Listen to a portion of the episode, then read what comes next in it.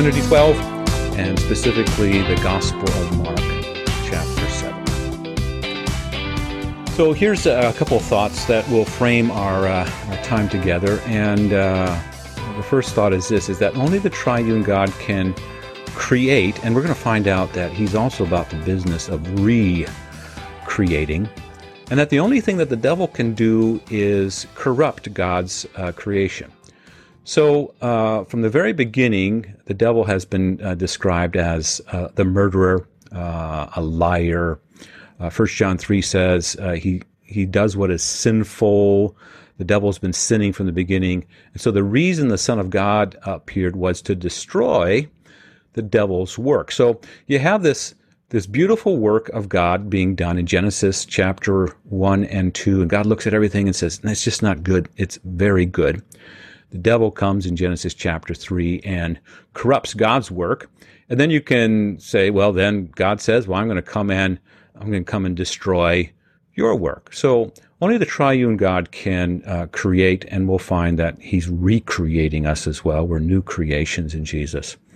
And that the devil really is, uh, he's not original in any way. He just goes after the good and the godly and tries to corrupt it. So I think that explains a lot about our world uh, these days. Uh, that we live in this uh, corrupted world, uh, and we have these enemies: the, the, devil, the the world, the corrupted world, and our own sinful, corrupted uh, flesh doesn't uh, doesn't help us at all either. But the reason the Son of God came into this world, appeared in this world, is to destroy the devil's work. Now, there's that promise in Genesis chapter 3 that the seed of the woman will come and crush the head of the serpent. And so, if you trace the story, it's from Genesis chapter 3 onward, it's one day, one day, one day, you know, the one will come. The one who will crush the head of the serpent, the one who will uh, destroy the works of the evil one. And so, uh, that's the thread really from uh, Genesis chapter 3 onward. One day, the one's going to come. And so there's these questions when Jesus uh, starts his ministry Are you the one? Are you the one? John's disciples go and tell uh, John as he's in prison uh, that they hear about this one. And Jesus uh, um, receives two of these disciples from John. And the question is Are you the one who is to come, or should we expect someone else? And then it says the context of this is that Jesus is there at that time curing many who had diseases, sicknesses, evil spirits, gave sight to many who were blind. So again, you think about Genesis chapters 1 and 2. Was there any disease and was there any sickness? Were there evil spirits and you know people who were blind? I mean, everything was good. It's only in Genesis chapter 3 that you get this corruption, and with it, you have the wage of sin uh, being death in many different ways. You know, death in our bodies, and our health, and our emotions, and our relationships, relationship with God. So, Jesus is, in his ministry, curing many who had diseases and sicknesses and evil spirits, giving sight to many who were, who were blind. All these things, physical uh, manifestations of him destroying the works of the devil. So he replies to these messengers, Go back and report to John what you have seen and heard. Now, this just isn't, just isn't done in a vacuum. Uh, these uh, who are uh, at the time of Jesus, they, they know their Old Testament scriptures and they know the promises. And so behind these words uh, of Jesus is also this um, this manifestation that he is the one that the entire Old Testament was speaking of and promising. So he says, Go back and report to John what you see and hear.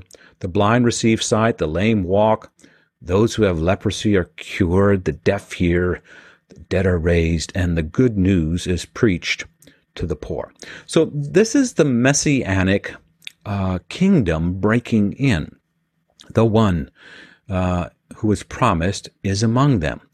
So you, you hear it in the psalm for the day, Psalm 146. He, he upholds the cause of the oppressed. And he gives food to the hungry, and the Lord sets prisoners free, and the Lord gives sight to the blind. The Lord lifts up those who are bowed down, and the Lord loves the righteous.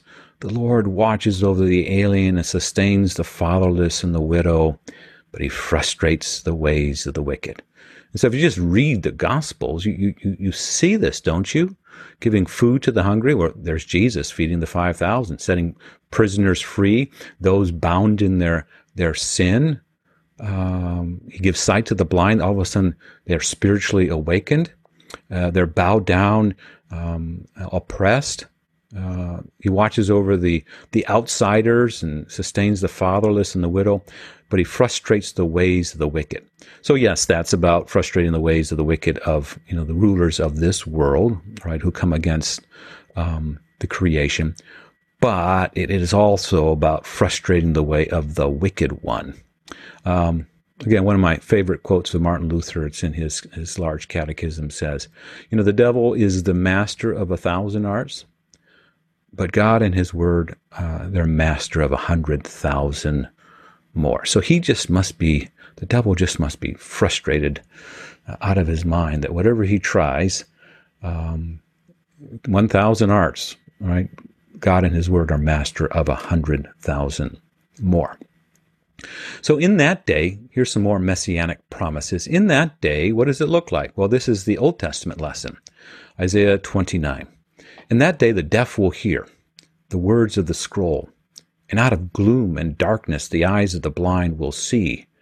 And once more the humble will rejoice in the Lord, and the needy will rejoice in the Holy One of Israel. And if you trace uh, this uh, through uh, Isaiah, Isaiah chapter 35, you can read it there, and Isaiah 42 and Isaiah 61. You'll, you'll be hearing uh, that the Messiah will come, and in those days he will do these things. Uh, he will give sight to the blind, he will free the prisoners. Now, what's really interesting is, is in the Gospel of Luke, um, Jesus is baptized, but immediately then he begins to go out and and preach. Um, he starts his ministry and preaches preaches the gospel, and he comes to Nazareth, where it says where he had been brought up on the Sabbath day. He goes into the synagogue, so that's his custom, right? Good raised Jewish boy goes to the synagogue on on Sabbath, and it's his custom. And he goes to the into the synagogue and he stands up to read, and he's given the scroll of the prophet Isaiah and he unrolls it and he finds the place where it is written. So uh, we're going to find out that that's Isaiah chapter 61. So he's unrolling Isaiah, comes to chapter 61 where it says, The Spirit of the Lord is on me because he has anointed me to preach good news to the poor and he has sent me to proclaim freedom for the prisoners and recovery of sight for the blind, to release the oppressed and to proclaim the year of the Lord's favor. So he rolls up the scroll he gives it back to the attendant. He sits down. So that's what a teacher does, right? Uh, you stand to read the scriptures in the synagogue. You sit down to teach. And the eyes of everyone in the synagogue are fastened on him. And he begins his message, his teaching that day by saying, Today, this scripture is fulfilled in your, your hearing. Now, you, you hear these Isaiah prophecies of the Spirit of the Lord on me. He's anointed me to preach good news to the poor freedom for the prisoners, sight to the blind, release the oppressed, proclaim the year of the Lord's favor. And yes, physically, the Lord is doing these things. We'll find out in the gospel that he physically heals a blind man. But there's something deeper here as well. And so, in our day and age, living in a corrupted world, uh, sometimes the false hope is all the physicality, you know, the promises of um, of health and wealth and things going well. Uh, but uh, yes, the Lord does grant us our daily bread and the gifts that we need. But what He's also doing is what we're going to find out is He's doing spiritual um, freedom and spiritual recovery of sight for the blind and spiritual releasing of the oppressed as as well. So this is then the gospel, Mark chapter 7. And these messianic miracles uh, really are preaching that Messiah is among us. So in Mark chapter 7, Jesus says, leaves this vicinity of Tyre and went through Sidon down to the Sea of Galilee into the region of the Decapolis. So a decathlon, uh, a decimeter, uh, a decade means 10. So the Decapolis is the 10 cities. And there are some people brought to him a man who was deaf and who could hardly talk, and they begged him to place his hand on the man. So deaf and uh, it would say deaf and dumb, um, which means you know um, he can't communicate and he can't he can't hear. Um, so imagine a life like that. You, know, you can't hear what someone's trying to say to you, and you can't communicate back. Uh, so the, design, the devil um, again, is the only one who can, only thing he can do is corrupt. So he's corrupted this good creation of God. The man can't hear, uh, the man can't speak. So the man can't hear the word of God, and the man can't declare the praises of God. Um, so that's the physicality of it. But isn't it deeper? I mean, as you read the scriptures, you will find that the devil is about the business of corrupting spiritually eyesight so that we can't see God for who He is by our nature. It's so corrupted. It, uh, the Scripture says we're darkened, deaf. We can't hear the Word of God apart from the gift of the Holy Spirit who opens our ears. We can't declare the praises of God in our corrupted, sinful nature. All we're thinking about ourselves, so we're, we're spiritually mute. We are lame and, and dead spiritually. We can't get ourselves to God we can't even awaken ourselves. Um, so this is God's activity, always opening our eyes and, and opening our ears to hear the scriptures and opening our mouths to declare his praise and, and getting our feet to the right places, you know, for the sake of his kingdom and, and resurrecting us, not just recreating us, but, but resurrecting us as well. So only God can create. The devil corrupts. And then God says, well, okay, that's what you're going to do, I'm going to recreate. So Jesus takes this man aside away from the crowd and watch how tender this is. So, you know, you can imagine all the crowd and, and the chaos of it. And this is, uh, you know, a man who uh, is trying to figure out himself what is going on. He, he can't communicate. He can't hear. So Jesus takes him aside and he uh, puts his fingers into the man's ears and uh, then he spits and touches the man's tongue. Wow, this is. Uh, if, if you're ever going to say God works through means, this is it, isn't it? I mean, we have a God in the flesh, Jesus, our brother, looking at another man, his brother, right, right next to him, who has been afflicted, uh, and he's going to come and he's going to destroy the devil's work. And so he takes him aside, and he, he puts God puts his own fingers in the man's ears, and God spits and he touches the man's tongue.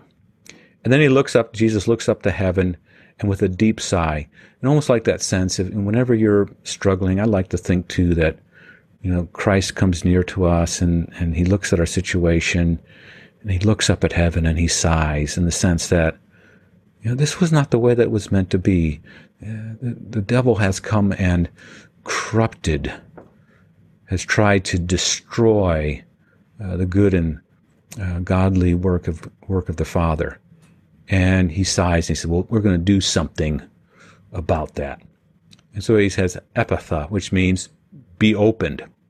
Uh, it's interesting. Jesus a number of times deals really directly with the destruction of God's creation. So here he says, "Be opened." Right? What does he say when the storm is uh, raging? Just stands up in the boat and says, "Be still." And when he you know comes in contacts the into contact with uh, the demons possessing someone he doesn't have a conversation with them you know um, extended conversation. He takes the takes the lead and says what's your name? Well we're legion. We're many. And he just says come out. Um, and so god speaks his word.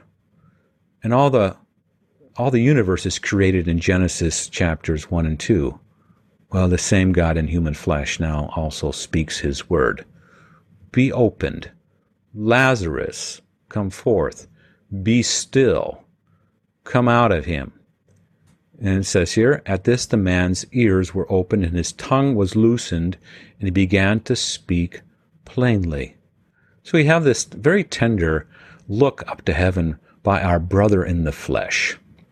You know, again, it's uh, him standing next to the side of Mary and Martha and weeping, weeping, weeping with them. He has this deep uh, not just a sympathy, but an empathy, right? Sympathy is kind of like, well, maybe I'm not kind of going through it, but I can kind of see what you're going through. But empathy means I'm right there. I'm right there with you. I have experienced it as well. So God's word does what it says.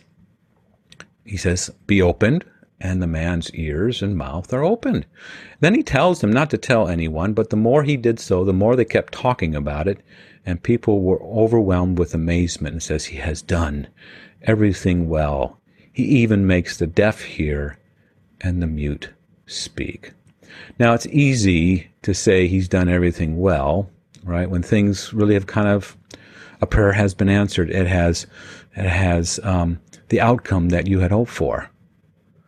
But also, can we, like Job and those who suffer, like the Apostle Paul, also in faith say, you know, he he he has done everything well, even in the midst of this this thorn in the side of my flesh, even in the midst of not knowing, uh, you know, the plans of God and His purposes yet, He has done everything well. So He makes the deaf hear and the mute speak. So again, that's just not uh, something a physical thing that happens. I mean, if our faith was just based on physical things, um, it ends, right? Um, but there is uh, there is this spiritual hearing, this spiritual healing that goes goes on, so that uh, we who are deaf to the word of God hear it, and then our mouths are opened, and then we we declare the wonders of God. So this is what uh, the epistle lesson is about in Romans chapter ten. So we could say it this way that the preaching of the gospel really is undoing devil's work uh, because God works through the preaching of His word, the declaration of His word. God says, "Let there be," you know, and there is. So, so He does the same thing with the gospel. So the gospel is really a um, a recreating event. So Romans chapter ten says, "If you confess with your mouth." Jesus is Lord, and believe in your heart that God raised him from the dead, you will be saved. Now, we just need to say right up front that the confessing with your mouth that very fact that we say Jesus is Lord is the working of God Himself. The third article of uh, the Apostles' Creed says, I believe that I cannot, by my own reason or strength, believe in Jesus Christ my Lord or come to Him, but the Holy Ghost has called me by the gospel. So that confessing with our mouth that Jesus is Lord is God's work. Um, so we believe in our heart that God raised him from the dead. It says, You'll be saved is with your heart that you believe and are justified, is with your mouth that you confess and are saved. Now, I always encourage individuals to keep reading because sometimes uh, they just stop at verse uh, 12. It says, Well, see, you have to confess with your mouth and believe in your heart. Um, and if you do that, um, then you will be saved. But uh, if you continue on, you'll see there's this activity that's driving this confession, this belief. And it is not us, but rather it is the work of God. So, verse 13 Everyone who calls on the name of the Lord will be saved. Well, how then can they call on the one they have not believed in? So, Paul starts to say, he says, Well, you call on the name of the Lord, you'll be saved. But how does that happen? Is that something that you do? Or is that the working of God coming into a corrupted um, world, a corrupted, sinful nature, one that's blind and dead spiritually and deaf and mute spiritually. Well, then this is what Paul says. How can they call on the one they have not believed in? So just trace trace this with with with Paul. How can they call on the one they have not believed in? And how can they believe in the one of whom they have not heard? And how can they hear without someone preaching to them? And how can they preach unless they are sent, as it is written, How beautiful are the feet of those who bring good news? But not all the Israelites accepted the good news, for Isaiah says, Lord, who has believed our message? Consequently, faith comes from hearing the message, and the message is heard through the word of Christ. So what Paul says there is, okay, you say Jesus is Lord, but you trace that back. He says, well, well, how can you call on on the one you have not believed in and well, how can you believe if you haven't haven't heard? And how can you hear without someone preaching? And how can you how can they preach unless they're sent? So um, Paul, you know, Paul's saying this faith comes from hearing the message, and the message is heard through the word of Christ. God's word says what is, you know, what, what God's word says, it also accomplishes. So let there be light. Lazarus come forth. You know, be be open. So these are uh, the thoughts behind the readings for Trinity uh, 12. So Messiah has come. He's destroying the devil's work. Um, and he is not just creating, but he is also recreating in the person and the work of Jesus.